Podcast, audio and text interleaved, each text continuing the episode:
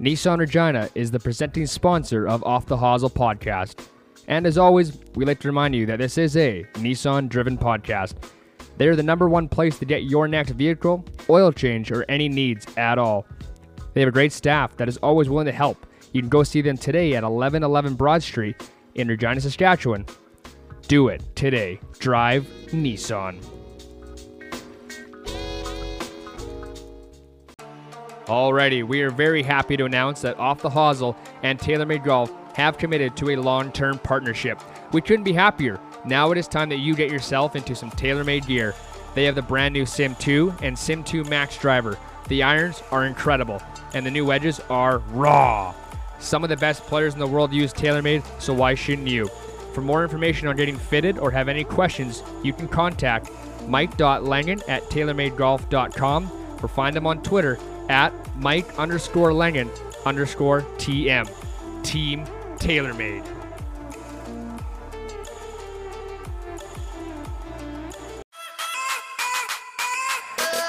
And that's four birdies in a row for Drew Kosher to close out the day with a smooth 69, ladies and gentlemen. And would you look at that? Troy Kosher stripes one right down the middle on the wrong fairway. The Reverend can't drive, he can't hit his irons, and he can't putt, but boy, can that guy drink.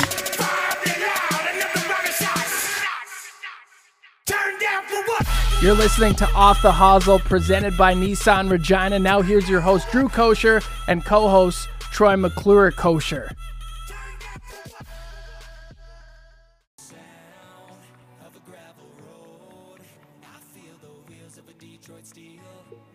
Hey everybody, we're back for another episode of Off the Hosel. This is episode 62. My name is Drew Kosher. I am your host. No Troy today. Unfortunately, had some issues to take care of, but we miss him as always. So I will do that classic "Eyo" for him, but he's not here.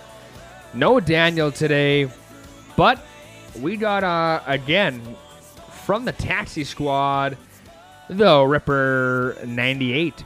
What's up, Coach? Good to be back, buddy. Deadly. Back to back episodes for Turner Ripplinger. And you're probably wondering why we have tunes playing again. It's because our guest today is a weapon. But we don't own the rights to the song, so we're just going to turn that off. So. Uh, okay, quickly here before we get going, as always, this is a Nissan driven podcast. They're the number one place to get your next vehicle, oil change, or any vehicle related needs. They are located at 1111 Broad Street in Regina, Saskatchewan. Drive Nissan. And quickly, we like to mention that we're always recording from inside Divots Indoor Golf. This is the place to be at. It's snowing outside. It was plus 15 for three days in a row. Now it snowed like a seven inches. Get on down to Divots Indoor Golf. They have great food, seven great simulators, great staff, great people. The atmosphere is incredible. Check out Divots Indoor Golf today, located on Rochdale Boulevard. I went to high school at Michael Light Riffel High School. You just head on down the road and hit up Divots Indoor Golf. Turner, what's going on? Not much, buddy. What are you doing? You know, I had a busy day today. Tuesday recording as always. Had a busy day. We recorded with White Sox Dave. He actually wears black socks. Just kidding. No, we uh, he's from Chicago, Redline Radio. You know, we had Chief on a couple weeks ago, but Dave Williams, he was on this morning. We had a 30 minute chat. His dog was driving him nuts. He said so. He had to. He only had 30 minutes, but he's like, "Bro, I'll come on anytime." So I was pumped. Dave's a killer. Dave's a killer. yeah. So um, yeah, busy day today. Busy day today. We have a great guest on today. We'll we'll bring it up later. If you didn't know from that intro song, you're dead to me. You're dead to me, It's pretty harsh. right, Rip? Come on, Sasky. Yeah, Sasky, if you don't know that guy, you should give your head a shake. Exactly. Figure it out. Quickly here, we got to bring up some sad news in the sports world this past week. Canada's dad, Walter Gretzky, passed away. Man, it was a. cr- I texted you that night. Actually, it was a crazy day in sports. You know, Walter Gretzky, Chris Schultz from TSN, and I'll throw an American plug here. Uh, I texted you uh, as well. Mark Pavelich from uh, you know if you've ever seen the Miracle movie, 1980 U.S. Olympic team. Shitty day in sports. Yeah, yeah. That's uh, it was a tough week for sports. I know. Uh, I I don't know what game was going on, but I remember when they announced that Walter died. Uh, I was down in my basement. I immediately ran up to my parents' bedroom to let them know, and they were they were pretty shook about it. Yeah, so obviously we want to send our condolences to you know all their families. You know Schulte, um, you know Walter, and, the whole Gretzky uh, family. Mark Pavelich, you know, shitty news. Yep. Um, but you know we have to say those things. We're a podcast and we cover hockey, golf, and all sports. So Turner Ripplinger is joining me today. Dan Ripper ninety eight. What's your Twitter handle, by the way? We'll give you a free plug there. Uh, I think it's just Turner Ripplinger. Turner Ripplinger, check him out. You know, he's been stepping in for the boys that can't be here, unfortunately. Um, you know, we had a great interview. Just we just got off the line with a great guest, and we'll get to that later, as I said. So let's get into it now. A lot of chat, to, lot to chat about this week. Uh, but first, what's new with you? Nothing.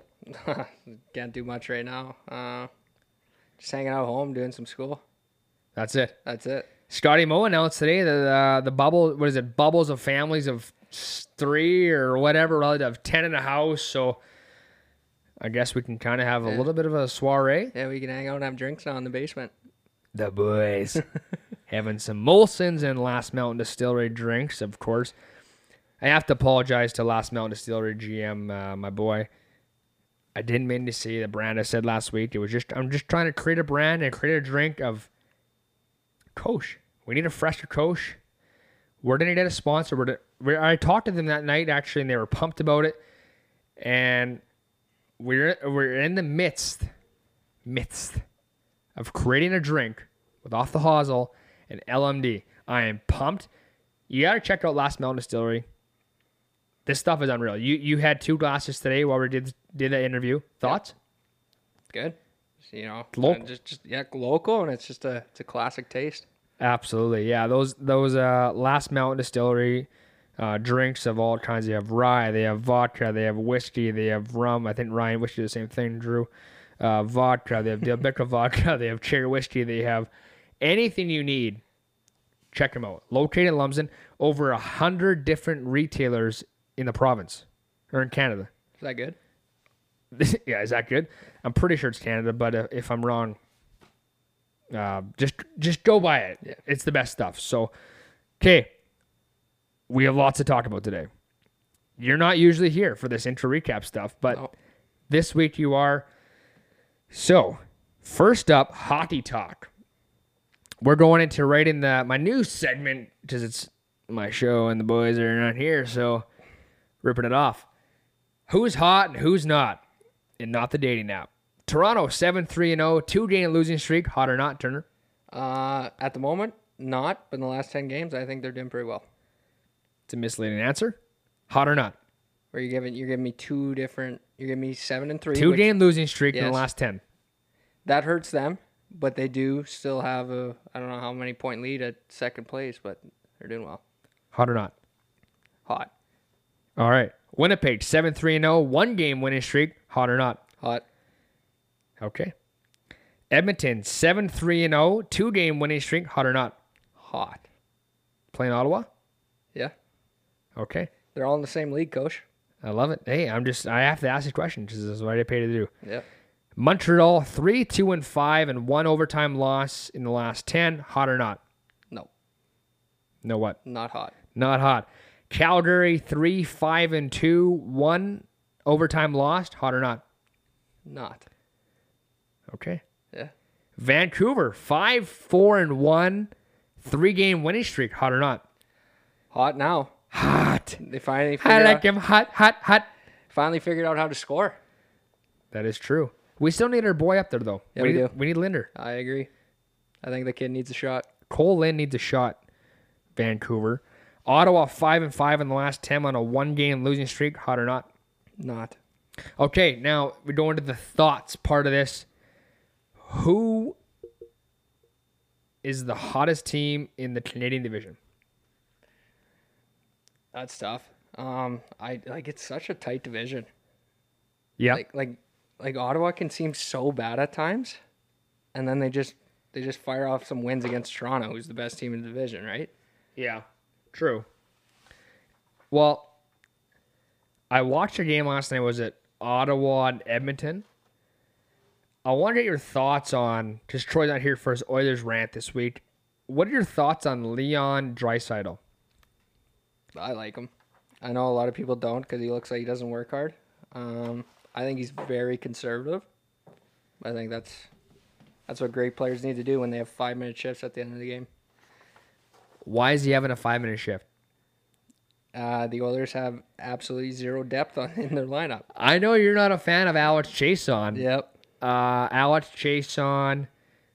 You know, I'm, I'm trying to think of guys. You know, a guy I like a lot is, and I think he's un, not undervalued. I think he got a, a, a tough start in his career with the Buffalo Sabres. Tyler Ennis started there forever. You know, he grinded. I would say to stay in the league. Tyler Ennis was a stud in the Western League back in the days when they had Yeah. the Chris Russells and you know the Brendan Bosch guys that coached me in Pee Wee AAA Summer League. Um, you know he's a good player. Uh, I can't even think of who else is in that team. You know, uh, God, yeah, Yamamoto. Yep. Like that guy spends more time with one hand on a stick than anyone I know in the league. I call him Tyler one hand on a stick Yamamoto. Yeah. You uh, you said that when we were hanging out the other day. I yeah. I mean, I mean your thoughts on the Oilers. Uh, I you know I don't mind them. My little brother's a huge fan of them, and it's it's it's obviously a frustrating time because um, the other fans are just waiting for something to happen, just go on a run, just get something going right, and they have the, two of the best players in the world, honestly, and it just seems like they just can't get anything going. All right, Brady Tkachuk or Matthew Tkachuk? Brady, Really? yep. I'm a Matthew guy. Why? I don't know. I just feel like I don't know Brady. I feel- like they do the same thing, but um, I think Brady's tougher. Really? Yeah, Brady answers the bell. Brady just fought the other night, right? So Tkachuk the other night, Did? I I guess so. Battle of Alberta. Battle of Alberta to Chucky. Yeah. Chucky came out and fought, and I love Tkachuk because he's he's in uh, GFC commercials. No free ads. Uh, he's in the pizza commercials shooting the hockey pucks. That come on, work harder. what did he say? That what did he say? What what is that? Uh, what does the mascot say for um, quote unquote GFC? No free ads. No clue. No clue. Okay. G- Giuseppe? I don't even know how to say it. Gypsy. I feel like you're not saying it correct though either. How do you say it? I don't know. I'm just saying. it. Well, then you say it. Then. Giuseppe? G- G- I don't know. I'm gonna stop Wow. talking. Brains in a blender over there for Turner player. Okay, anyone else to talk about? Winnipeg? Winnipeg? I don't know. I don't. I haven't. I swear they haven't played in like three yeah, weeks. exactly. That's why I feel like I haven't watched them in like two weeks. Okay. Vancouver. I don't know. They're. uh I feel. Well, they. What was it? Two one in overtime last night. Yeah, Scored one late. three game winning streak. Yeah, they're like, I think they're starting to play more of a team game. Like they were losing games, they couldn't figure out how to score. and Now they're starting to win games two one, right? Like scoring late to tie games and winning in overtime. So, I think that's a good sign for them, and that's a good sign once when they start heading into playoffs. Deadly. I think that's it, right, for Hockey Doc? Yeah, Oh, I, I just quickly here. The Western Hockey League starts this Friday in the, what is it, Eastern Division. Starts in Regina, the Bubble City, Bubble Boy, the Boy. Pats, the Warriors, the Raiders, the Winnipeg Ice, the Brandon Wheat Kings, Saskatoon Swift Current Broncos, the Saskatoon Blades. Is that it? That's it. I still got Yeah. it. The whole year off of hockey, and I still got it. Uh, I'm probably going to tune into that this Friday. Is the Pats, and I believe every other team plays. I know the ice at that rink that they play at. No free ads. I won't say the name, so I don't need to say that. But the ice will be choppy. Yeah, but I feel like they'll have the right people there to take care of it. You think so? It's, it's gonna be a tough job, right? So I feel like they'll invest some money. They'll, they'll invest a lot more money than they usually do. Absolutely. Yeah. Okay, quickly here before we go into some uh, golf talk. Troy's not here today, and Turner won't do it, so I will do it. Before we get into our golf talk, TaylorMade Golf and TaylorMade Canada are partners of Off the Hosel. We couldn't be happier. It's time for you to look at getting the new TaylorMade products today. The new Sim 2 and Sim 2 Max drivers are incredible, and if the best players in the world use TaylorMade, why shouldn't Drew? Sorry, why shouldn't you? Team TaylorMade, contact mike.langen at taylormadegolf.com or You can go to your local golf course and talk to them in person if you need any more help. Okay, quickly here, right off the show here, off the top of the golf topic. Adam Stanley, a friend of the show, verified on Twitter, covers a lot of golf. Announced this morning RBC Canadian Open has been canceled for the 2021 due to logistical challenges related to the ongoing COVID 19 pandemic. That is back to back years that the Canadian Open will be canceled. Unfortunate, as I actually had plans for the crew to go up there and cover golf and play golf and yeah. Thoughts? Yeah, um, it's tough when anything. Well, I guess everything's going on in the states, but when any when they cancel anything locally, you want to Yeah. support anything that's in Canada or Sask or Regina. Yeah, it's brutal. Yeah, Okay, so I do want to talk about you know this past week in the PGA, the Bay Hill, uh, the Arnold Palmer Invitational. Our winner was Bryson DeChambeau for his eighth PGA Tour win. Did you have a chance to much watch of it? yeah. I watched the Sunday quite a bit. Um, you know, I feel like Sundays are the best, obviously. Uh, I know that, that that was such a tough break for Lee on 18. Hey, when his drive landed in uh, someone else's divot. Okay, so let's get right into that then. What are your thoughts? If a, if I hit a drive 330 down the pipe, right down the middle of the fairway, Yep. and I'm gonna divot, what are your thoughts? You should get dropped. What's the difference between a drop from a divot and a drop from a man-made? Or a cart path? Yeah, or a cart path, right? What's the difference? you know what though, with the rule not being changed at that time when he's like, I hit the shot. Yeah.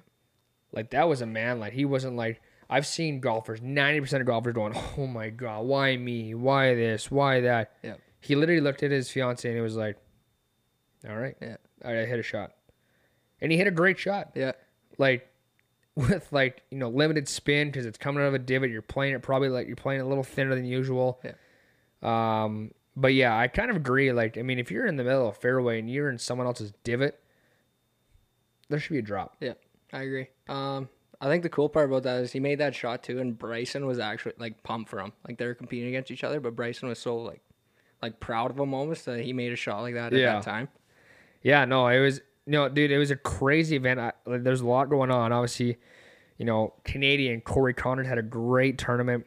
Was the leader heading into the weekend. Jordan Spieth looked really good again. Like Jordan is on pace to, for me, I, I might throw a little bit of jingle on this guy to win the Masters because you know next month it's back two in one year. How are you? You know, Viktor Hovland was again was good. Rory looked solid till the end. Bryson looked good too, and obviously Bryson won. Lee Westwood just played good golf. Um, you know, Connor's big eagle on 16 and, and then had a, you know, a Troy Kosher moment and then followed up with a bogey the next hole. Uh, or myself. So no, it, it was, you know, I thought Corey was close, but Bryson just made less mistakes. Yep. Thoughts on the thoughts on the event? Oh, it was just a great event. You know, I love guys when they shoot 12, 11 under, especially how tight it was, where they had like four or five guys who were all within one stroke going into the last six holes or so. I'll Yeah. Absolutely. Just dummy my phone. Okay, sorry. Did you see?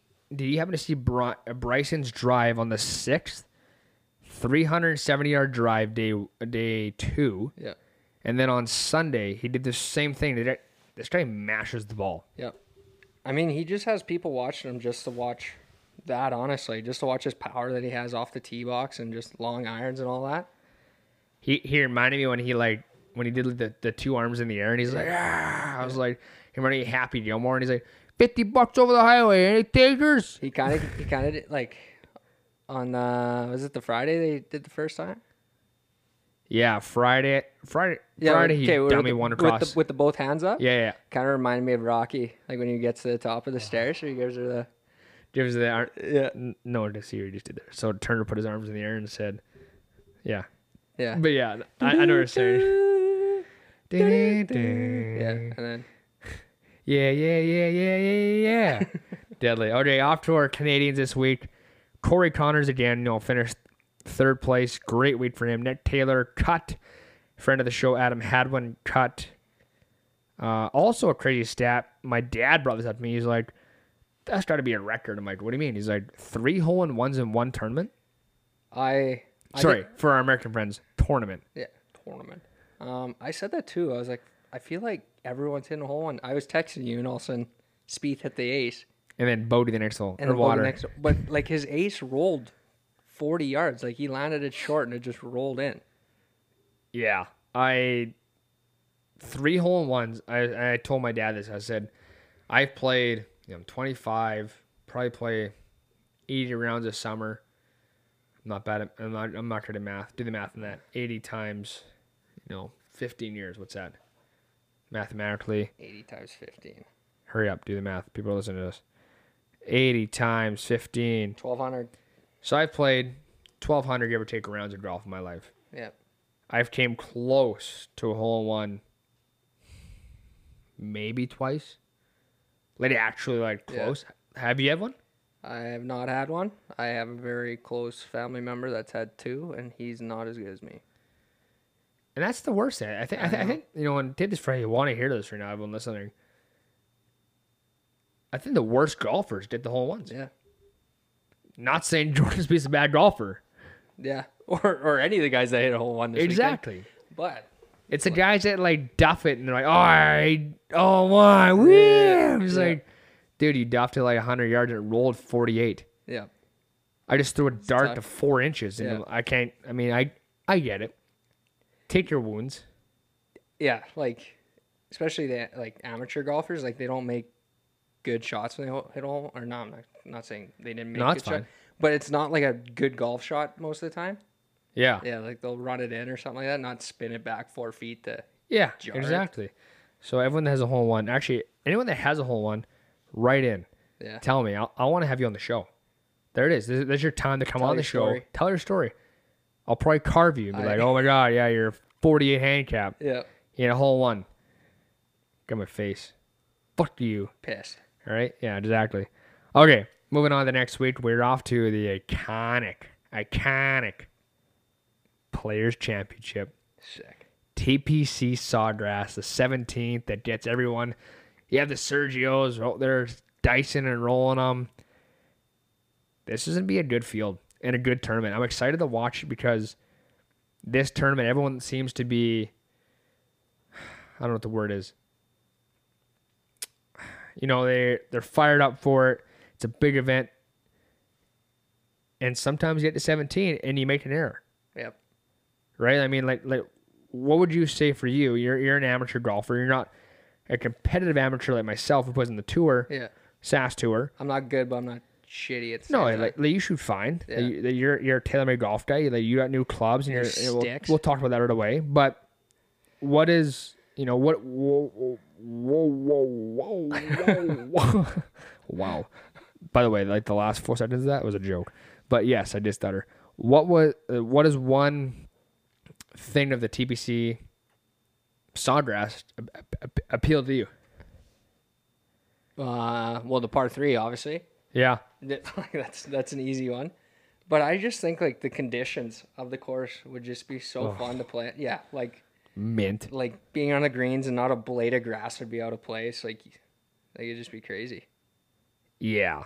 I Yeah, wish. I got a question for you. What's up? All right, I got two. What up? So if you golfed at the Sawgrass, what do you think you would get?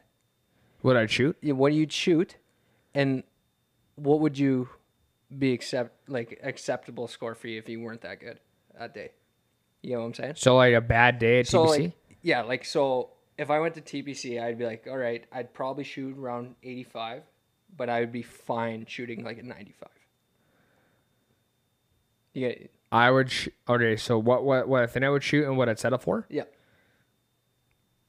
I'm fine shooting like 76, yeah. and I'm probably okay shooting 80. No win though. No win. No win. Yeah. Yeah. It's like indoor golf, win, no yeah. wind. Well, I'm probably not playing 17. No, I'm, I'm probably just playing 17 just for the fun of it. Well, just hopefully you just make a good shot that that whole, that day, right? It's True. What's the yardage of that shot? I want to say like 165. In between clubs. I'm tough. stiffing a pitching wedge right Yeah, there. that's a tough. That's- That's in between clubs for me. Yeah. Okay. Anything else? Nothing. moving on. Okay, on to our guest today. Um, you know, as this is not as fitting as I had initially planned in my notes. Supposed to be two brothers. Troy's not here today. But in one of the first emails I got from JJ Hunter, our guest today, was quote unquote Drew love the brother connection. So Turner and I both took on the the interview with JJ. He's from Shaunavon, Saskatchewan. We had a great chat with him about the many hats he wears. You know, playing junior, playing pro, playing senior hockey in his hometown, playing on a different team in Rosetown.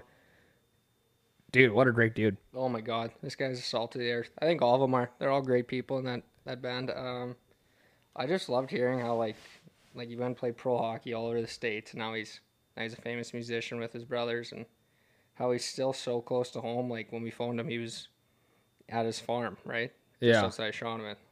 Yeah, no, exactly. Uh, I I think the whole interview flew so well. Like, you know, we had to stop it at you know five minute mark because the audio was kind of bad, and he like, oh my god, I'm so sorry. I'm like, don't be sorry, dude. Like, Yeah. you're here and we're here, and then he. I said, gonna hey, hop in his truck. yeah, he's gonna hop in his truck and drive away to get a better connection. And I said, no, no, no. dude. I said, just can you start here? Like this is me like telling him like what to do, and he was like, absolutely, you know. So like him to do that and great story, you know, talk about everything, you know, growing up in Shaunavon and um, you know, e- even spending the time after on the phone for you know five, ten minutes it was Yep. just to you know tell us that we're invited to whatever at the end when this is all over the pandemic and uh, great story, you know. I and I think it's time we uh, send over to JJ Hunter. Hope you guys enjoy it. Let's do it. This podcast is brought to you by Last Mountain Distillery, a proud sponsor of Off the Hosel. They are a locally owned company in Lumsden, Saskatchewan. They have some of the best options around, and trust me, I know. They got whiskey, vodka, rum, and so many other options that you can't go wrong with. They are in a, over a hundred different retailers across Saskatchewan. So start thinking with your brain, shop local, and purchase your Last Mountain Distillery products today.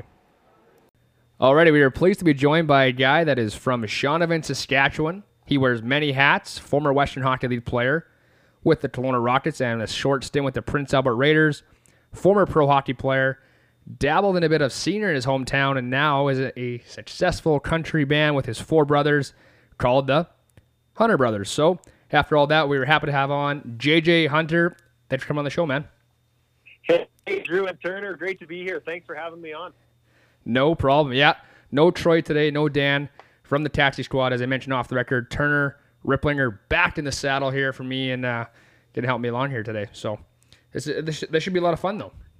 Awesome. I'm, I'm looking forward to it. I've actually been looking forward to this for a while, Drew. So uh, it's great to finally be uh, ready to do it here. Awesome. Okay, JJ, you know, obviously, I want to know, you know, how are things with you? What's new? And, you know, obviously with this whole pandemic and what's going on, like, what are you and your brothers up to? Are you guys busy? You mentioned you're at the farm off the record, or I, I could be wrong, but just uh, fill all, all the listeners in what's going on with you. Yeah, I don't know where to begin. To be honest, we're uh, I'm currently sitting in our recording studio, and that is located on our home yard, and it is uh, farm yard. I'm talking, and it used to be our old machine shop where we did all the work for many many years. And uh, when we built a new one, we actually turned this into a rehearsal. And then uh, just the November before the pandemic hit, um, we had turned a, a corner of this rehearsal space into a recording studio, which we are now very, very glad we, we did it because we've spent many, many, many hours here uh, in the recording studio doing a lot of things from afar and, and piping in producers over Zoom or whatever it is and, and recording. And so this has been a really well used room.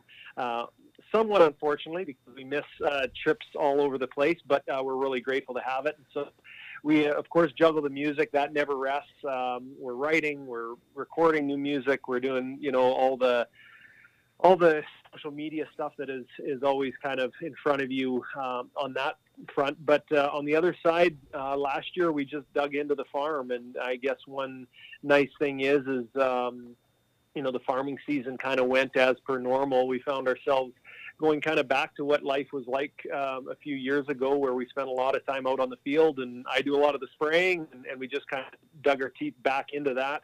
And then uh, I'm also a father, so I got three young kids, and uh, they're getting involved in all sorts of things, and so the family's been busy. And uh, I grew up here in Shaunavon, and so um, as everybody that, that lives here Saskatchewan knows, community is, is an important part of life, and so there's always community events and activities and things that uh, we're uh, we're a part of here at, in our hometown as well.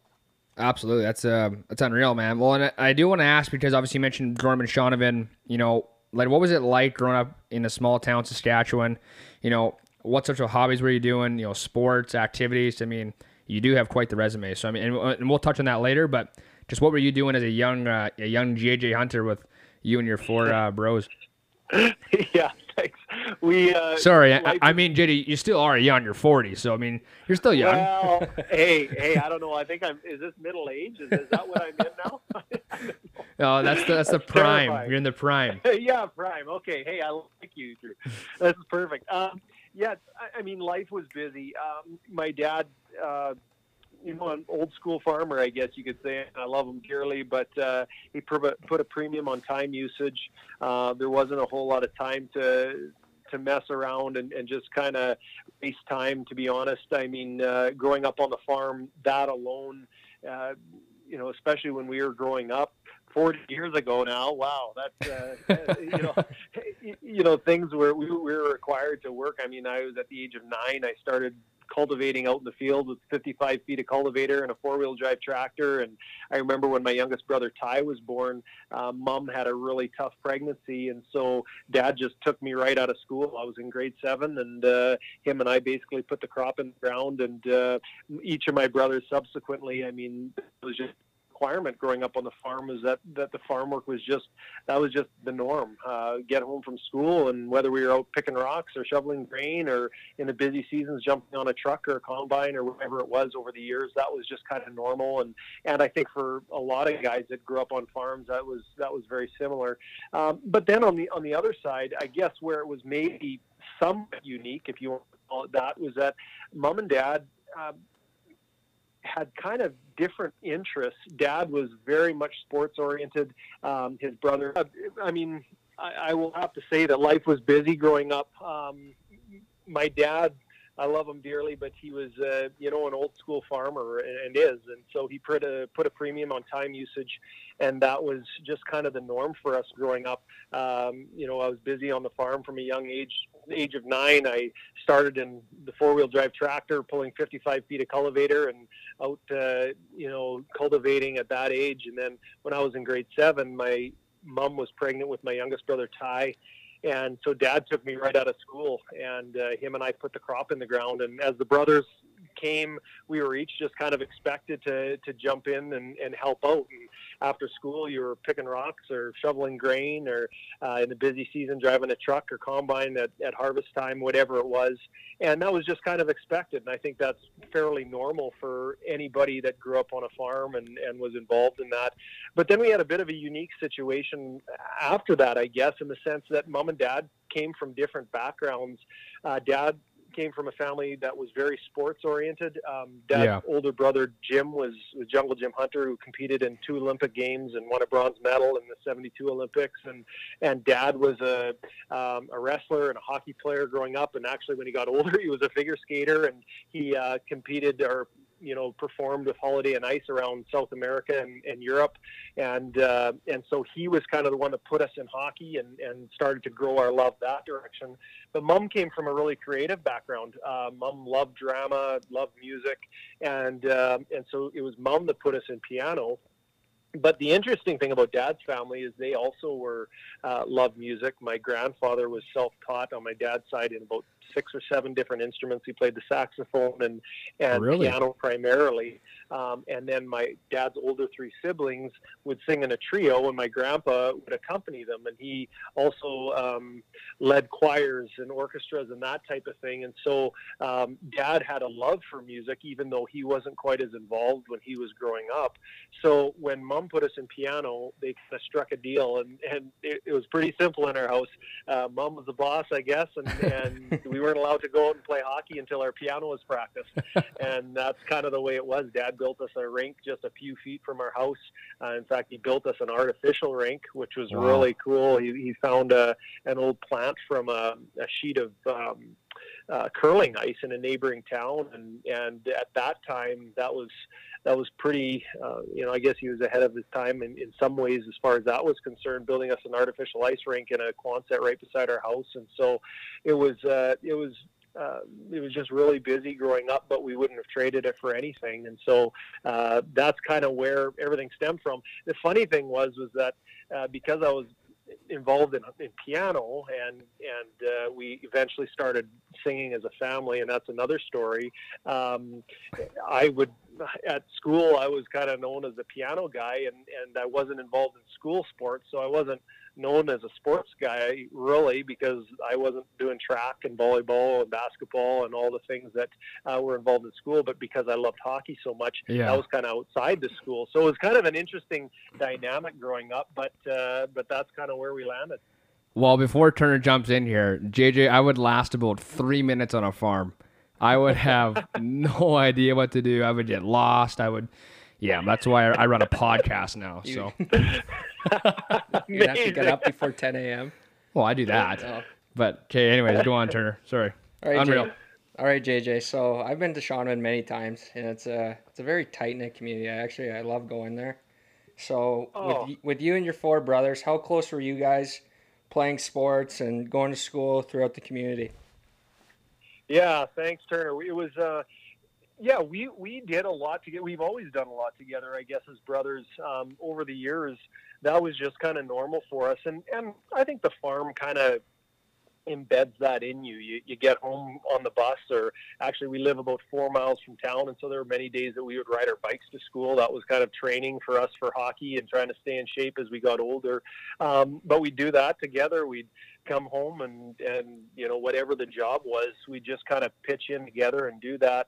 Uh, the music side of it, what happened was there was actually a, a gospel festival that started in a neighboring. Well, it was kind of between a couple of communities down in the Frenchman Valley and we got invited to as a local group this was before my brother ty was even born uh, just to perform as a local group. And so i remember preparing for 15 minutes or whatever it was and and performing at that event. And we did that and performed the next year. And then that led to being asked to perform for this you know graduation event or this fundraising event in this community and then this festival and this uh, thing at this church or whatever it was that we just kind of spread from there. And so the summer was busy. We were farming but then we were also traveling on the weekends and we kind of got used to doing things together. And so over the years of, of hockey, I guess that kind of changed a little bit because all winter we were spread out uh, with our respective teams, especially when we kind of hit the junior and the pro years. Uh, mm-hmm. but we got used to doing things together, and so I guess when we retired from the game of hockey and came home, it was kind of normal for us to pick up and where we left off and, and keep working together. That's awesome. Okay, JJ, I have to ask now. I mean, quickly here before I go on to my next point, were you drafted to the Western Hockey League, or were you listed and picked up? Yeah, I was listed and picked up. So I was. Uh, that's that's another story. Uh, um, I was pretty small growing up, and uh, I, I, grew late, and so I was never drafted. Um, I was listed Me neither. by. Yeah, nice. It's okay. Uh, I was happens. listed by an SJHL team. I think I was listed by Flin Flon. Um, you know, I played uh, double A midget hockey. In fact, that was actually one of the crazy things is other than one year of summer hockey, I didn't play a single year of rep or AAA hockey. The, the best I played was double A midget. Um, wow. I got listed by a, a junior A club in Flin Flon and traded to Melfort. And I was hoping to play in, in the SJHL. Well, they probably th- well they probably thought you were Dale Hunter's son, probably. Yeah, and so and then I got to, I went to Calgary to train with my uncle Jim actually, and uh, he found some ice for me, and and uh, through Willie Desjardins, who lived, who grew up, you know, south of Shaunavon and Climax area, and uh, yeah, and and so it was through Willie that we found some ice, and Garth Malarchuk was running that, and Garth had just been hired uh, by the Kelowna Rockets, and so as the summer went on, um, I got he he put me in a group with a bunch of junior and then pro players, and um, that was when I first kind of started believing, oh man, I think I can do this because I had dreamt of playing in the WHL. The Swift Current Broncos were our heroes, you know, growing up. Yeah. In some ways, more than the NHL because they would come out to practice, and that's who we, you know, would go and watch all the time. And so uh, that was kind of a dream of mine, and it was the first time stepping on the ice in that summer program with some guys that had played pro, and then the junior players, and going, hey, I think I can do this. And I ended up getting listed by Kelowna, and and that's where that uh, kind of opened the door to the Western Hockey League for me. Well, JJ, and that, that brought my, my next point here. I mean, you played, you know, four years in the Western Hockey League, three in well, parts of three in Kelowna, and then finish up in Prince Albert. And you had, you know, good numbers in all four years. You know, just to, I mean, it's kind of a jab. I was three when you played your first year of uh, Western Hockey League with Kelowna. But Yikes. yeah, so, um, but by, by the time of your last year, I was five, so they're uh, a little bit better. But you know, just talk about your experience playing in the Western Hockey League. I mean, you know, going like you just said, playing double A hockey and never really thought of it, but you know, you, you had maybe the skill and whatnot, but you went on to play four years. Yeah, no, thanks, Drew. That's uh, uh, for that jab. That, that's the heartwarming for me, you know. Um, no, it was uh, it, that was that was I think in some ways, you know, you think of kind of milestones and, and things that stand out to you along the way. Um, playing that first game in the WHL was one of one of those memories because, like I said, um, the WHL was so prevalent in our minds because of, of the Swift Current Broncos and, and seeing them so much. And I remember as a kid going and watching their tryout camps. And as a kid, you're looking at these junior players and they literally look like giants. I mean, they you think, Yeah. wow. I remember standing down in the in the hallway and watching these guys walk out in front of me and, and just thinking, holy cow, like these, like who are these guys? And um, and so you've got that image in your mind, uh, you know, that kind of sticks with you that that's that's who these guys are. And um, I think for me, um, when I had the opportunity to go to Kelowna, um, you know, Garth put a lot of uh, trust in me. Um, I met the Hamiltons. Bruce uh, said, you know, we dropped a pretty good player for you to, to put you on the list and see what you can do. And so there was a little bit of pressure there. But going out there, um, I, I don't know, things just clicked. And, and uh, I think one of the coolest things, though, was playing in the first uh, regular season game. It was down in Portland. And Portland had won the Memorial Cup the year before, and that was when you know Brendan Morrow was there, and I think Andrew Ference and uh, I think Marian Hossa was on that team, and just you know a fantastic Wow. team. And so Yeah. we were playing in the in the uh, uh, there in Portland, and they had a whole ceremony. There was a light show. They unveiled the uh, their banner. They uh, gave out the rings to the players that had played the year before, and uh, it was it was in front of like ten or eleven thousand people, however many fit in that arena.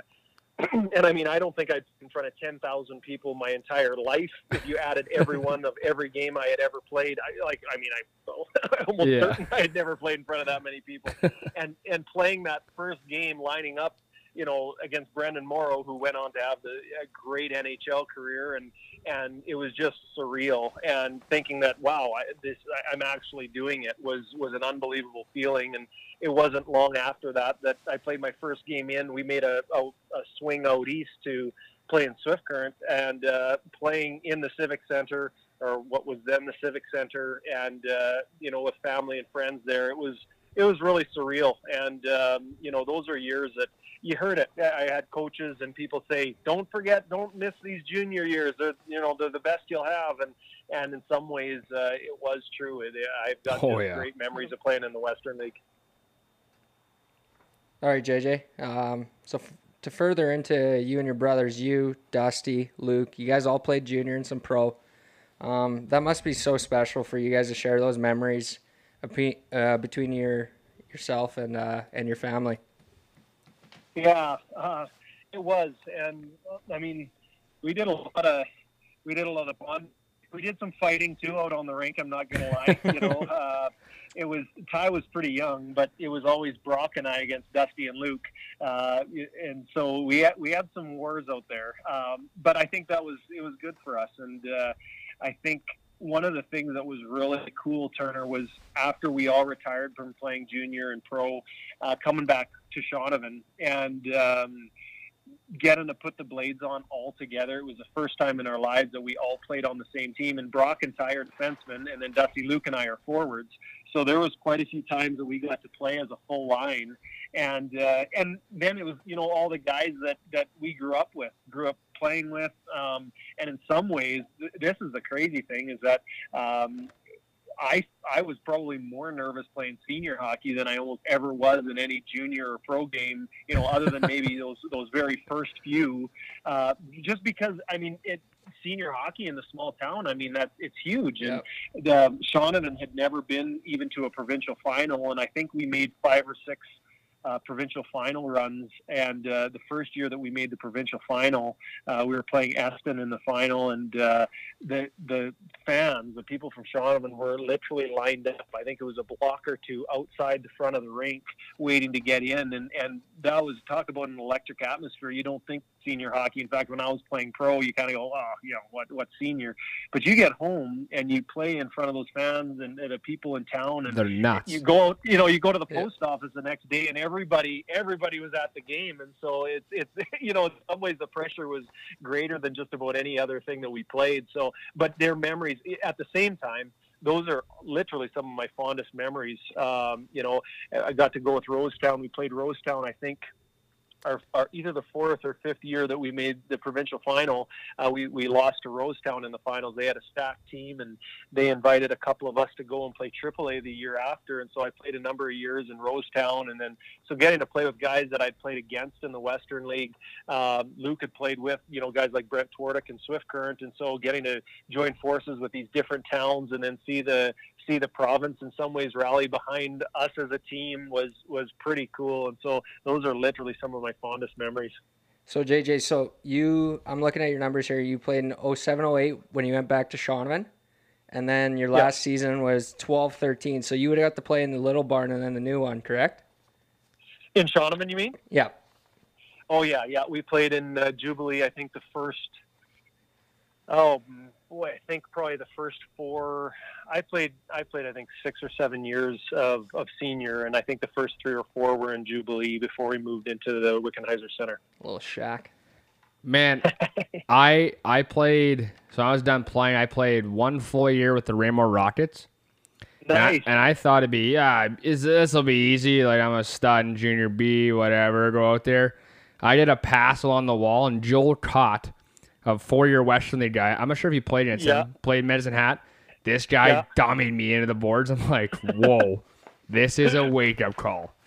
So it's good hockey though. Oh, it is, and it's and it's fun in every community you go to. I mean, it's it's a big deal to that community, and then you go to the next one. And provincials are always fun because you're getting to see teams that aren't in your league, and um, you know, and then the same thing when we played in with Rosetown, uh, going up to Shellbrook, and you know, there's they're great, great organized, or great town, great hockey town, and getting to see their passion for the game, and and I mean, every town. That's what's that's what's cool about our province is you got you you got great players in every town, and yeah, some of them played junior, some of them played pro, but some of them just played senior. They played you know in, in their community, but they're still great players. They knew how to play the game, and and I think the other thing that's big about it was that um, you'd you'd you'd see the passion for the community, and and that how far does that go? You know, we we know that the game is far more than just physical ability. There's a mental side, and when you've got a bunch of guys bonding together because you know it means the world to them whether they win or lose that game for the town uh, you know there's a lot of passion that they're in those games Yeah, but then there's the guys that I don't like out there that think it's the National Hockey League. And they're like the tough guys that want to run you through the boards. And I'm like, hey, I want to go eat wings at the Raymore local bar after this with my whole body intact. Can you not spear me from behind in the nuts? Because that hurts. yeah yeah we had a few we did have and i tell you that that's one thing i wasn't like i mean i was especially as the years progressed in the american league i had to i was a power forward um, you know that was more my role and so i'd get into you know a few scraps a year Oh, you were that guy. You're the Devin Shaunavon. You're JJ Hunter there. yeah, not really, but uh, you know, it just happened.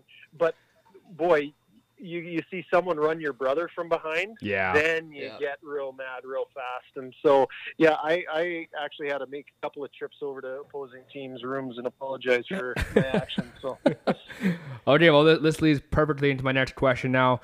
I mean, you yourself played a, you know, a long time in the minors. What was that experience like? yeah, that was a lot of fun. My first one, I finished in Prince Albert, and we didn't have a very good team that year. I think we finished dead last in the Western League, and wasn't exactly. I, I had a great time, loved the guys, but really wasn't the way that I was excited to end my WHL career. You you hope as a 20 year old to go to a contender or make a you know a long playoff run, and that just wasn't in the cards.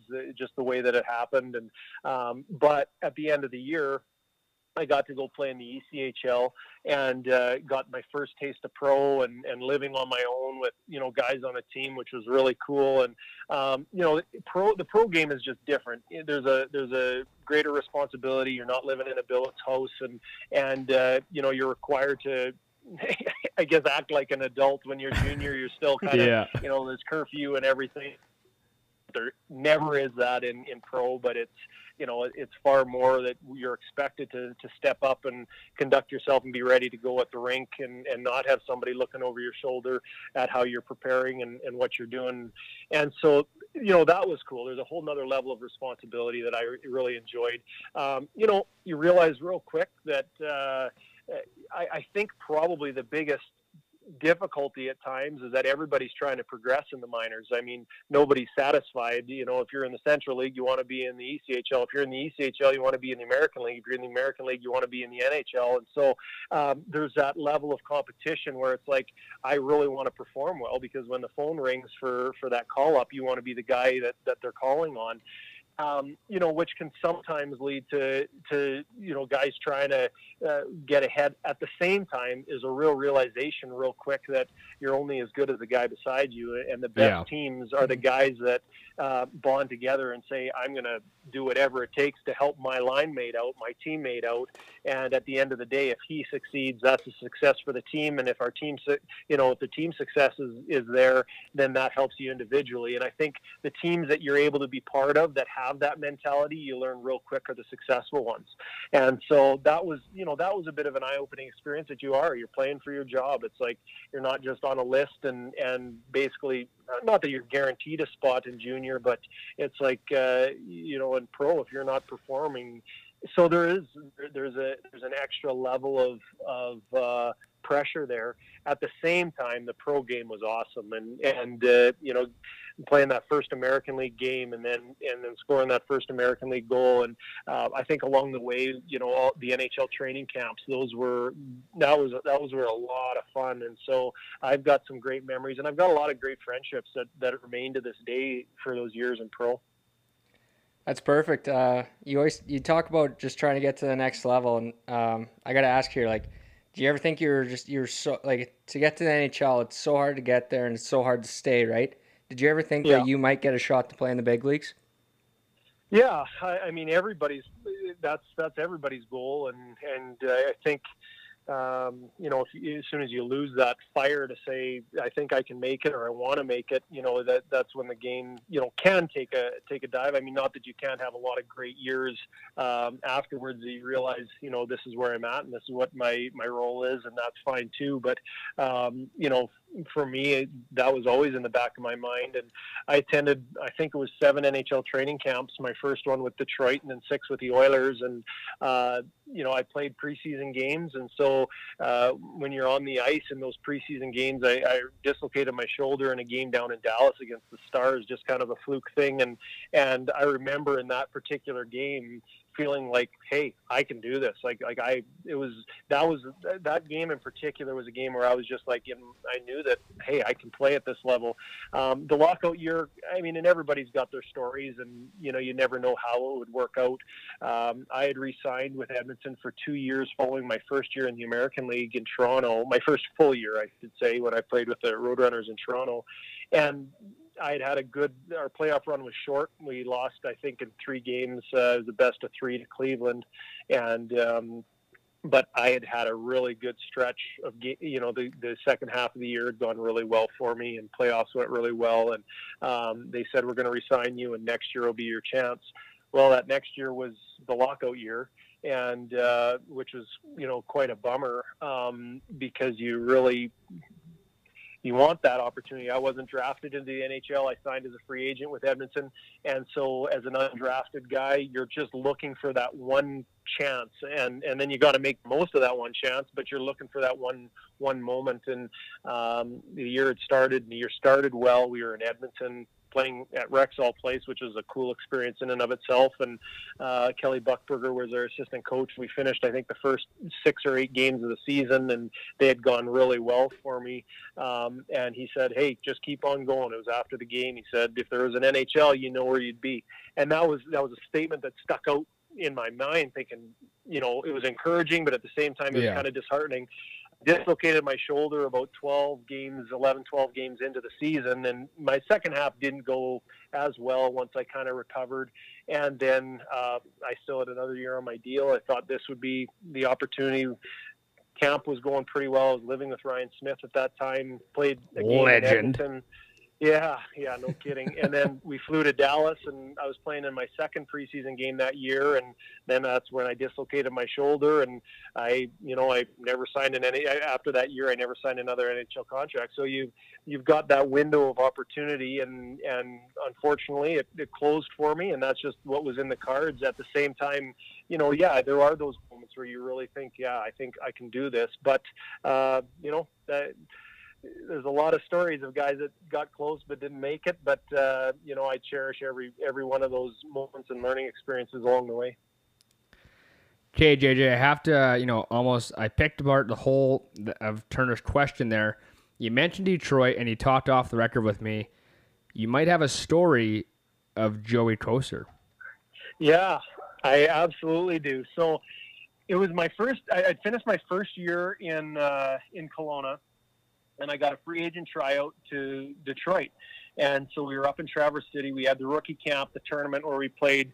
I I think Chicago, St. Louis, uh, us with Detroit, and I think it was Nashville maybe that was in the tournament.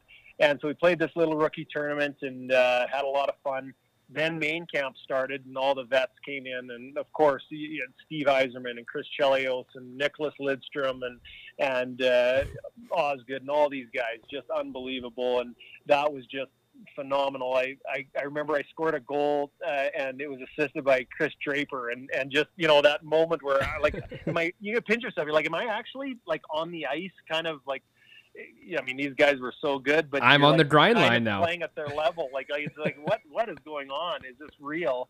And uh, I remember there's a few there's a number of stories that happened. That being my first NHL camp, I remember we finished the session, finished working out, and uh, they were waiting. Was waiting. They had these shuttles that would take us back to the hotel, and uh, we had played against Steve Yzerman's team that day, and I was I was outside and I saw the shuttle pull up, so I jumped in, and Chris Chelios and Steve Yzerman were in there, and just like chatting with them on the way back to the hotel. And I remember, I mean, Yzerman was unbelievable every time.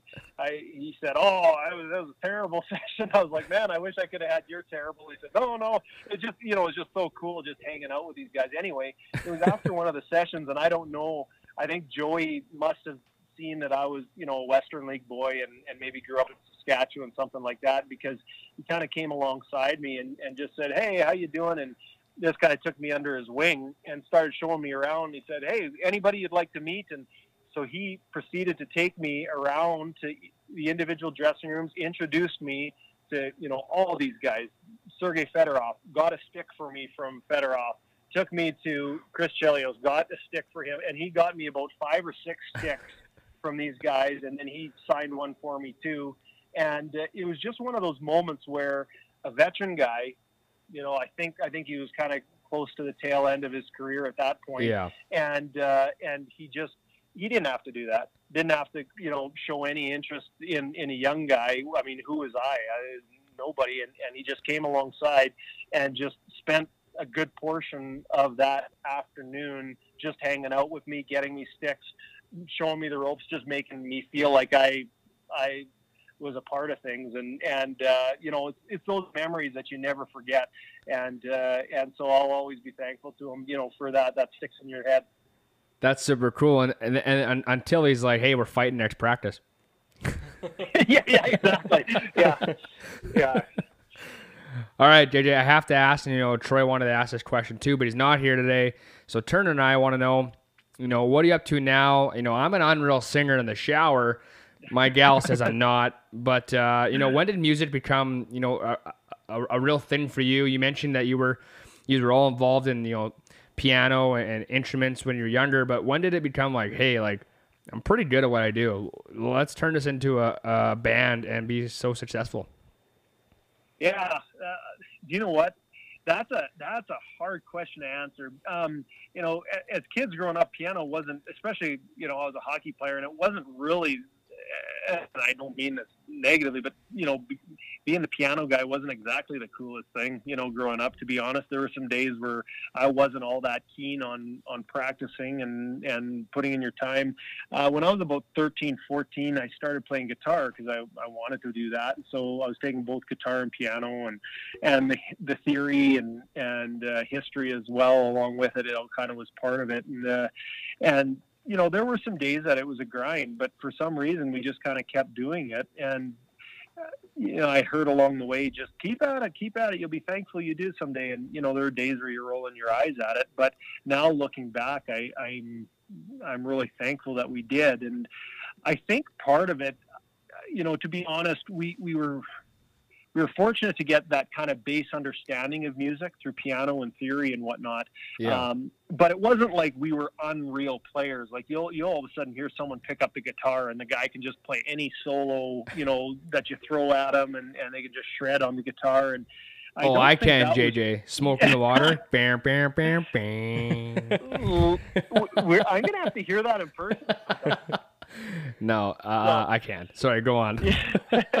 and uh, you know, it, it wasn't that. I, I don't think that it was the fact that any of us were all that unbelievably skilled on specific instruments. Um, I think it was us doing it together. We did learn to harmonize together from a young age. That was something that Mom helped us with, and uh, I think the uniqueness of doing it together as brothers. But we did play a lot together.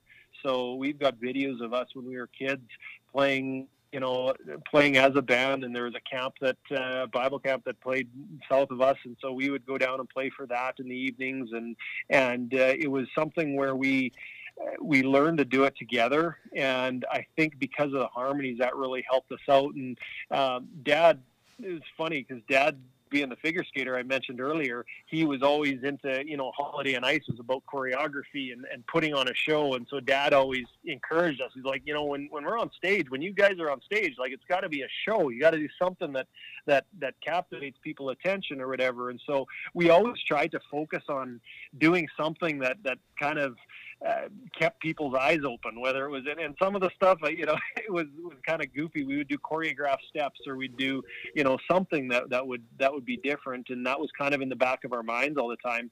But when we came back from playing hockey, part of the reason why I retired, I finished with the Manitoba Moose, and it was that we had never really given the music an honest chance, and and we all wanted to do that. And so when we got home we started digging into the music and uh, and a good buddy of ours is Brad Rempel from High Valley. I don't know if you guys uh, listen to much country music, but High Valley are good friends of ours. Yeah. And Brad introduced us to his producer down in Nashville, and he said, "Why don't we get some songs together, produce a record? I'll send it to some people I know, and we'll go from there." So Brad really helped us out, introduced us to our now manager and label head Ron Kitchener and Open Road Recordings, and um, and that's kind of where it started. And it was a bit of an eye-opening experience because uh, we were down in Nashville performing for our very first event for the label, and um, and they took us that night to the Ryman Auditorium, and we listened to Sam Hunt play.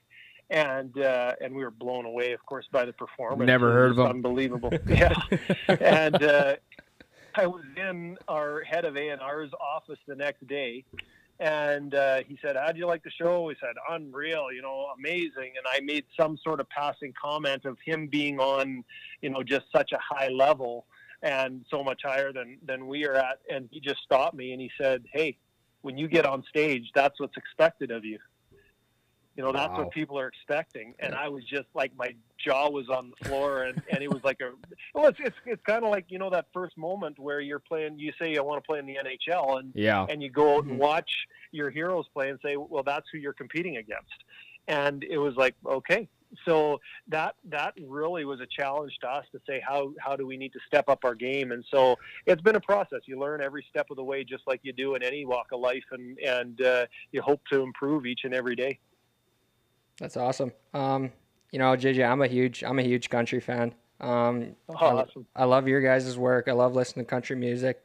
You guys got a great Yeah. thing going here. So what's it like traveling and playing and creating music?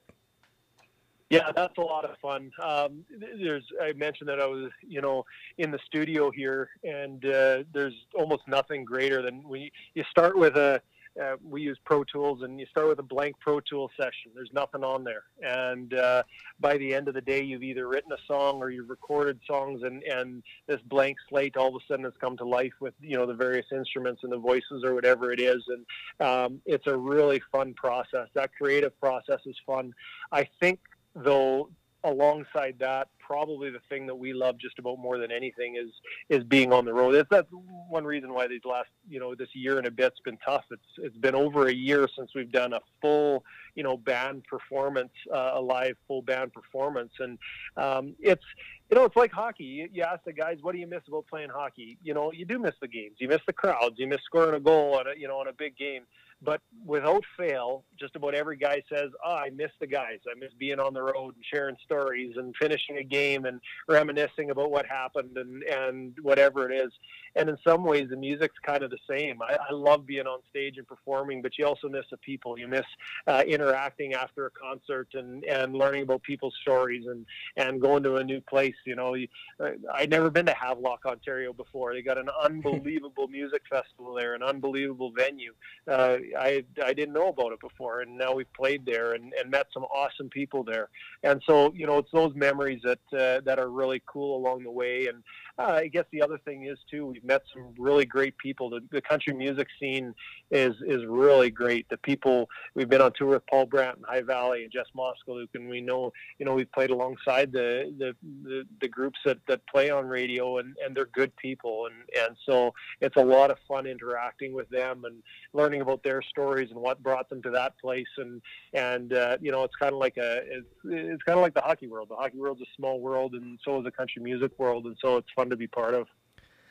So JJ, I mean, this kind of like just tails on to the last you know part of that answer there. You know, being from Saskatchewan and so successful, and and we're all about bringing in this SAS talent. To this podcast is that's what we're all about. Not a big deal, but that's awesome you know, like, like what does it mean to you and your brothers and, and your family? You know, like you said, you're back home right now recording, but you know, when, when this is all over and we can go, wow, like we're back on stage and people aren't wearing masks. We're not worried about what your last name is and your phone number is because you have to check in because there's a pandemic on. You know, just yeah. like, like what does it mean to you and your brothers? You know, that you guys can go on stage and just give people something else that I can't do, that I can't sing. So you go out there and you put on a great show. Yeah.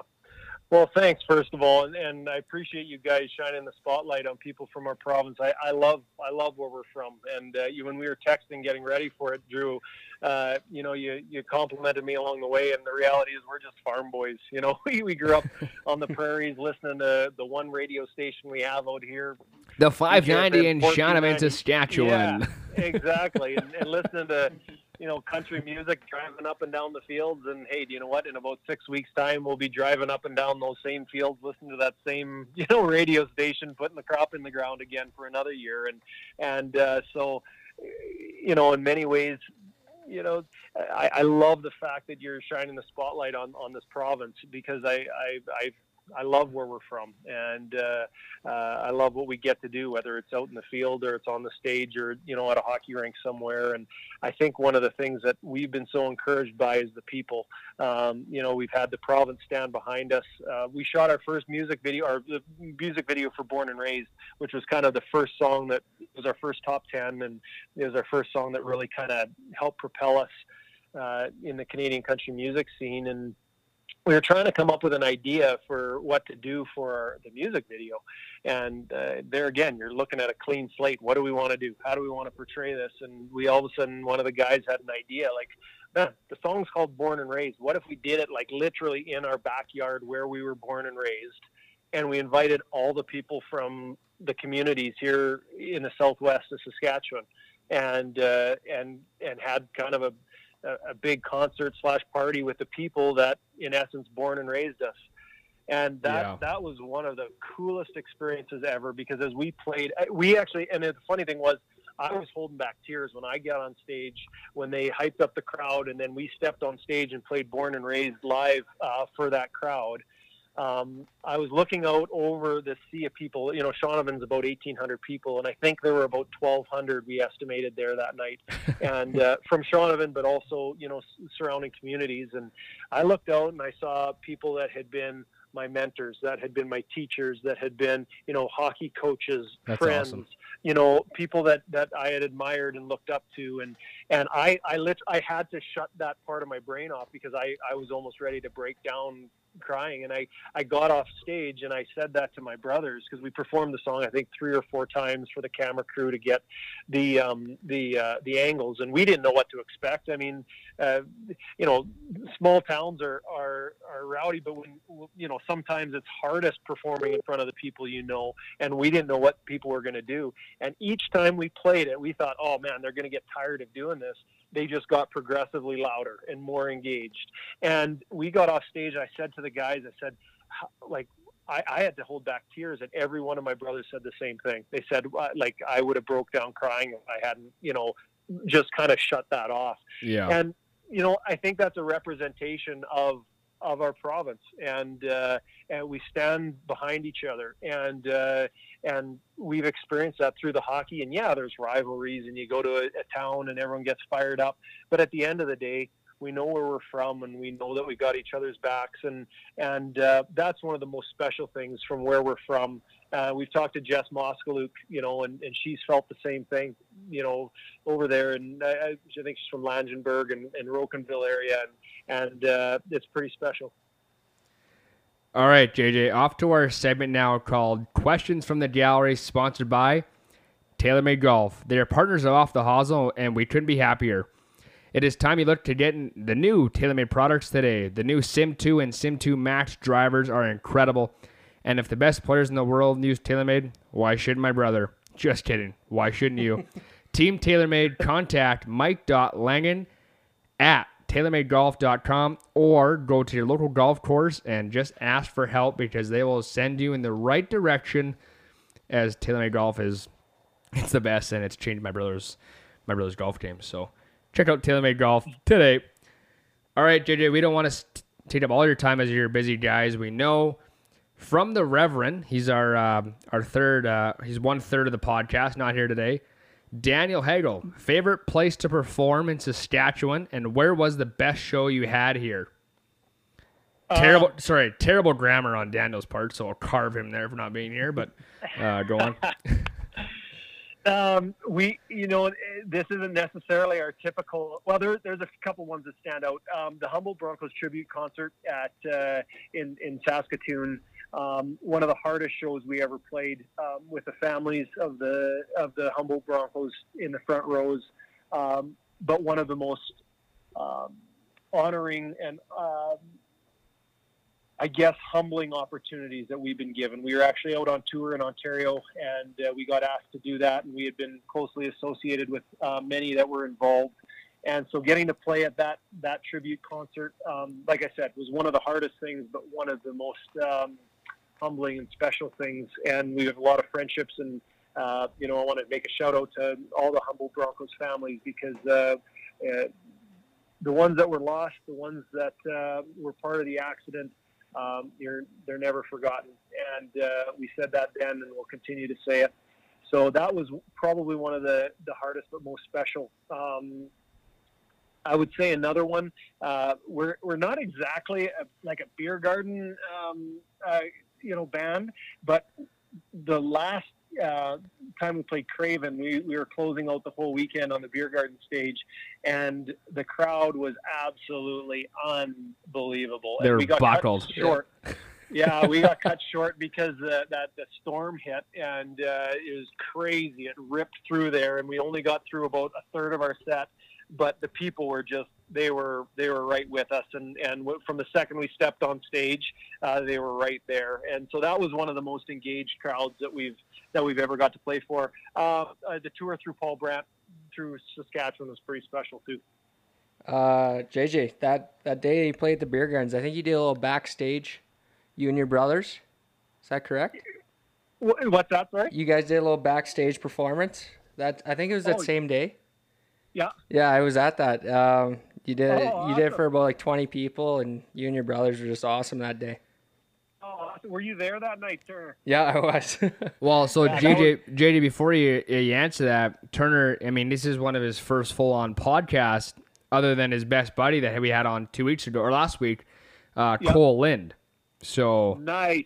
this is the connection. I, Yeah. I, I needed my taxi squad Turner Ripplinger on the show today. So sorry, go on there. That- but Lindy's awesome. That's so cool. Yeah, that's a great family. All right, uh, sure is. golf talk here. Uh, you and your brothers play much? Like, uh, where, like, where's your favorite place to play? Any memorable places, and who's the best between you and your brothers? Got to hear this. Yeah, yeah, no, we uh, oh, like we are terrible golfers. I'm sorry. You're looking for a good answer here, and I literally have nothing for you.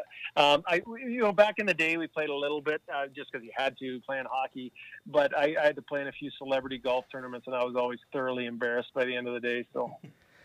I'm sorry. That that's probably the worst answer I could probably give here, but that's that's the truth. That's okay. It's sponsored by TaylorMade Golf. We'll figure out a match this summer. We'll get it set up. Me, me, you, Turner, Troy, Ripper, Linder, whatever it is. We'll um, we'll get it out there. We'll we'll, we'll Yeah, play some I'll- golf. I'll, I'll drive the cart for you guys. How about that? Well, No, I love the sport. I'm just no good at it. that's fair. Neither are my brothers, quite frankly. Okay, next question here. I mean, obviously not a golf guy, but if you had to be a caddy for someone on the PGA Tour, who would it be? Oh man. Um, so when I was playing down in, uh, well, and I don't even know this is how shows how how little I follow golf. I'm sorry. I'm this. We're taking a real bad turn. Anyway, um, when I was down playing in Georgia, I played in Columbus for a couple of years. Um, there was a PGA tournament happening. Man, I don't even remember where it was, but it was close by, and we a bunch of us went and watched, and we got to see Phil Mickelson, and we kind of followed him around, and holy cow, uh, you know that there again, just another level. I, I had seen some decent golfers just from the celebrity golf tournaments that I'd been a part of, but when he would hit the ball, I mean, holy cow! And I'm a lefty too, so I guess that that accounts for something. So I, I don't know, is Phil still golfing or is he? packed Oh it in? yeah, he's still golfing, and he's got like the Yeah. aviators on now, and he's like too cool for school. He's nice. he's a he's a money bag Just out there. putting on a show now for the there the you go. Okay, fans. so that it's Phil. Okay, next question here, and it's you know me and my gal, we have watched uh, Nashville, the TV series, long enough. You know we were pretty passionate about it. Oh, oh, everyone's gonna cheer me for for saying this. I don't care. I like the show Nashville. Do you watch Yeah. the show Nashville? And did you have like a quote unquote Freebird cafe where you and your brothers would uh, you know go back to and you know sing a song or two? Um, Tell me if you No, watched I Nashville. I actually haven't. Uh, my parents, surprisingly enough, um, told me that I need to, and so Dude, I, I really should. you gotta watch I gotta get Nashville. on that. Yeah. Oh. So I, yeah, no, I apologize. I don't have a, a great answer.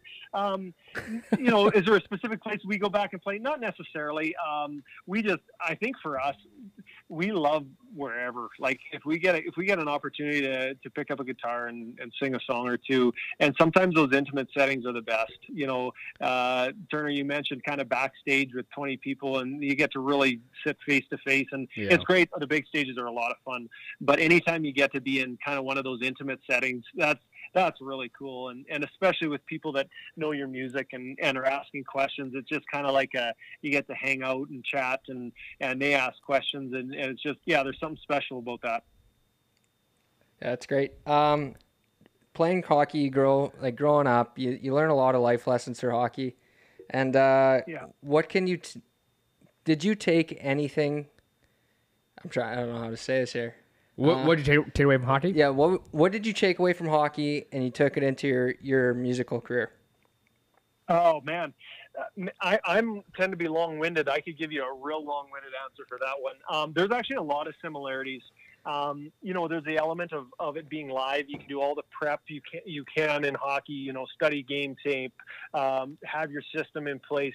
But when you step on the ice, um, I mean, the, the teams that are more prepared typically do better and that stick to their system. So I'm not saying that, but there's the element that it, it, no matter how prepared you can be, there's an element of having to react in the game. You don't know is it where is this guy going? How is he going to react? Oh, is there going Yeah. to be a breakdown somewhere? You, you've got to be able to read and react on the ice. And live performances are the same. You can be prepared. You can know your part. You know what I'm going to play. You know what song's coming next. And you know the power goes out. The uh, you know you break a string. We were we were playing in, in actually Quebec at a cool festival in Quebec, and we had three guitar strings break all at inopportune times. Like in one of the songs, we were finally I had broken two, so both my guitars, and we didn't have a guitar tech at that particular event, so I had broken both the strings. We were I had broken the last one in the final song. We got called out for an encore, and it was a broken down acoustic song. Oh, I grabbed my brother's acoustic, and no. the string broke on that in the in the final song.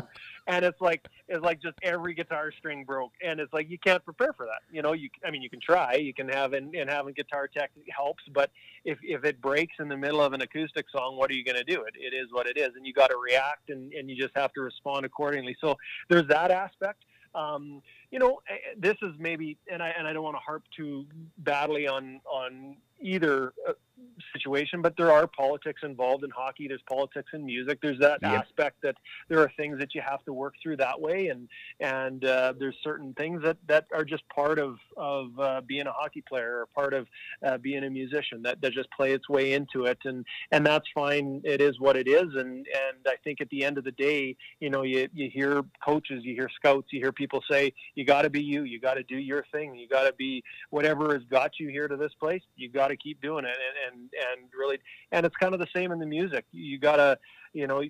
You got to find something that sets you apart, and uh, you know, for us, we're five brothers. That's that's a little different. We lean into our harmonies, and you got to be you. And you know what? At the end of the day, if someone doesn't like it, if somebody's not a fan of you, it's like, well, you know, you're See not ya. gonna make everybody happy, you know, and so uh, you don't try to be something for somebody else. I mean, we're we want to, we of course we want to treat everybody well. That's not about that, but you got to Yeah. at, the, at the end of the day lean into what you can, and I think there's similarities there. So there's actually a lot. The more we, the more music we've done, the more similarities that we've been able to find. All right, JJ, two more questions for you because, again, we don't want to keep you. And I, I just had an interview, interview this morning with a guy from Barstool Sports, and I said, I have a hard Yeah. time, um, you know, closing out interviews because I get so excited because I, I don't know you, and now I feel like we're bros. So That's pretty, awesome. pretty sweet. are. So exactly, we're bros. Exactly, we're pumped. Exactly. The question is, when you were playing for Rosetown Red Wings in 2011, uh, was it 2011, right, Turner? What was the um, you know what was your pre-game uh, your, your per game um, you know dollar amount? What, what, what were you getting paid? What, say that again. What was my pregame? What? Sorry, what was your per game uh, dollar amount? Like, what were you getting paid per game? Oh, oh, hey, that was the cool thing about that team, and I can honestly say that. Um, you know, they would cover our expenses to get up there, but that was that team that that uh, lost in the finals to uh, Southeast Prairie Thunder, and it was just a bunch of guys from all over the province that just wanted to go and play, and that's what I think made that team so special. And so they were. Uh, uh, that was just a bunch of guys wanting to play hockey, and and th- you know what the cool thing about that year was? Was that um, you know I had been out of hockey for a number of years by that time, and when we stepped on the ice to play that first AAA game, because Lloyd was in the you know in the league with Bentley and all those teams in, in Yeah. Alberta, and uh, we had to beat them and then turn around. I think beat Balgonie or something. I can't remember exactly. Yeah, how it went Balgonie, down, But, um, it was something like that, and we weren't. I mean, they had been playing all year in that AAA league, and they were the hosts, so they were in either way. So if we lost that series, Balgonie would have got in by default, and um, and so we had to beat Lloyd and then turn around and beat Balgonie to get there, and, which was fine. That was just the way the draw worked. But we stepped on the ice for the first time, and as you mentioned earlier, Drew, you know, there's some great hockey players, and there were guys that were just fresh out of pro, fresh out of junior, and we stepped on the ice, a bunch of us guys, and it was just like it reawakened in you that that passion that you had when you played pro hockey, and it was just like it kind of fell back into place. And even though we had been out of, you know, playing pro for two or Yeah. three years or whatever it was, it just all of a sudden came alive again, and that was the magic of that team. Well, It I, wasn't, you know, guys. I mean, I mean, maybe other guys were being paid, but I know for most of us, we were just coming in there playing, and it, it was fun. and that's the way it should be. That's just the way I am. I respect that. Uh, That's a great answer, and that's an honest answer because I, I believe you. So, um, but you know, there's a guy like Carter Smith. I I, I got to meet him. I want to Yeah, say a year and a half ago. Yeah, so Smitty, you know, co- assistant coach of the Moose Jaw Warriors now they're called again, AAA Warriors here in Saskatchewan, Moose Jaw. But Yeah.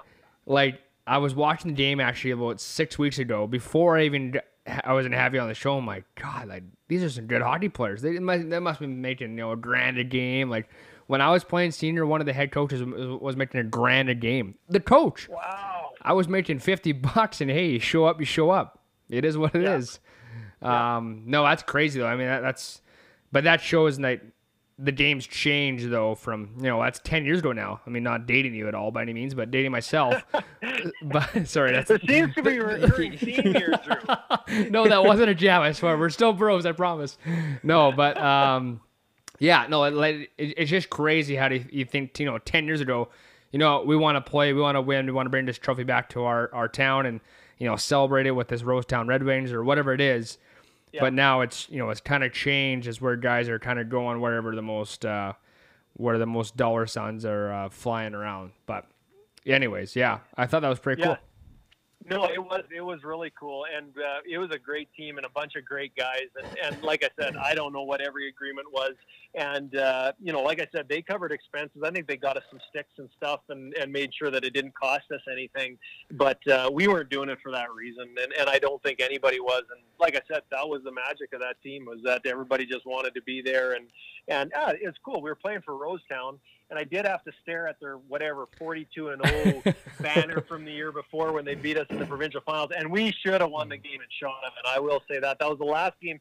See, you mentioned Jubilee there, Turner. Yep. That was the very last game played in Jubilee. Was the game that we lost to Rosetown to lose the provincials, but they were a good team. But uh, other than Wow. having to stare at that banner, it was. Uh, I mean, it was a great. And we still have friendships. Those guys you mentioned, Smitty there, Carter Smith. Um, you Weapon, know, I haven't yeah. talked to Smitty in a little bit, but we'll get ready to go in the field and we'll send a text back and forth. And Jared Jagow up in Rosetown, and that's the cool thing is those friendships. That's unreal. Well, and speaking of the 42 and 0 thing, that's when I played in Raymore. We played Bethune, and they had like Mike Reach, they had Matt Delahaye, they had Smitty, oh, they yeah. had Cott, and guess, guess Yeah. who beat that streak? This guy. I didn't beat him, Raymore. Raymore uh-huh. Rockets knocked off the three-year never lose a game ever. Let's be honest though, they're an unreal team. Bethune was unreal. Uh, but to beat Bethune their, is unreal. We actually never. Yeah. I I can't remember if we ever ran into Bethune. I don't think we did.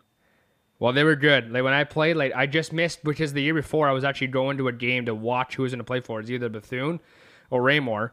And at the time, I was like, oh, I'm going to go play in Bethune because they had Kyle Ross, Stallion, uh, Matt Yeah. Struby, again, Reacher, um, Cott, uh, Yeah. you name it. Uh, Holfeld, Hofi was the, the best goalie in the Western Hockey League at the time, 10 years prior to that. But, anyways, um, yeah, Yeah. so we beat them. Not a big deal.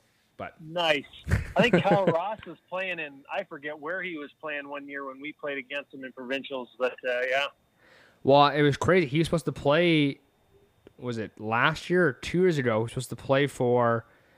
I want to say Bethune in the when they went. Yeah, when they went. Um, what's it called? AAA. Yeah. He shattered his foot playing oh, men's Oh, no. rec league in Alberta and Calgary. He's a lawyer now, so Yeah. Yeah. Got to figure it out what to do best. yeah. So, okay, JJ, last question here because again, I don't want to keep you, and I said last question. This is the last question. Dallas Smith, Jojo Mason both said yes. When there's a concert back on, is off the hosel invited to the concert on stage? Okay, you're gonna have to. I'm sorry. I, this is a farm. I- You know, you're you're interviewing me from the farm, and so I got all sorts of noise going on in the background. I have to Dallas say that. Smith, what? I have to say that question again. Okay, Dallas Smith, Jojo Mason, they both said yes.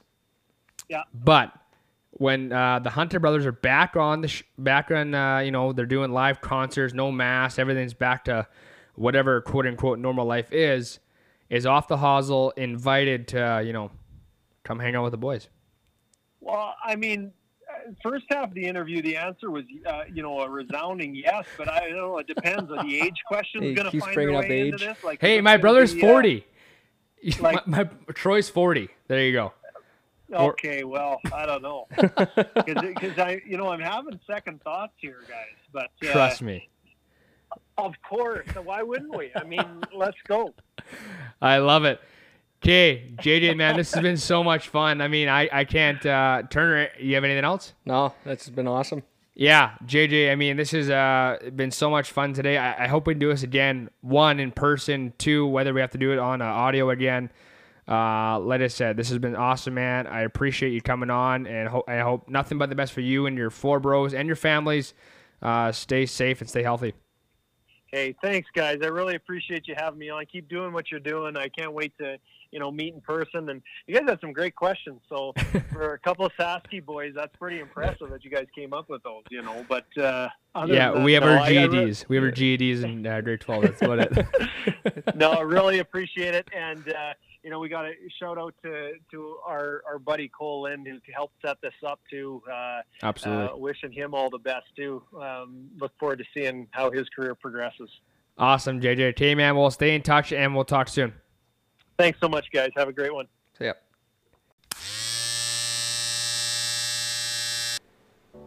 COVID spring break is right around the corner. And you know what that means? Spring break in your pants.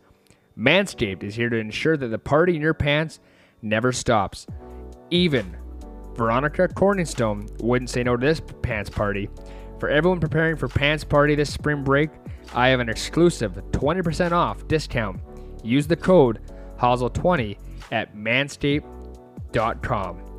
Manscaped is dedicated to helping you level up your full body grooming game. The Perfect Package 3.0 kit comes with the essential Lawnmower 3.0 waterproof cordless body trimmer and a ton of other liquid formulations to round out your grooming routine. Get the 20% off free shipping with the code HOSL20 at manscaped.com. That's 20% off with the free shipping at manscaped.com and use the code HOSL20. Say hola to your new beautiful balls with Manscaped.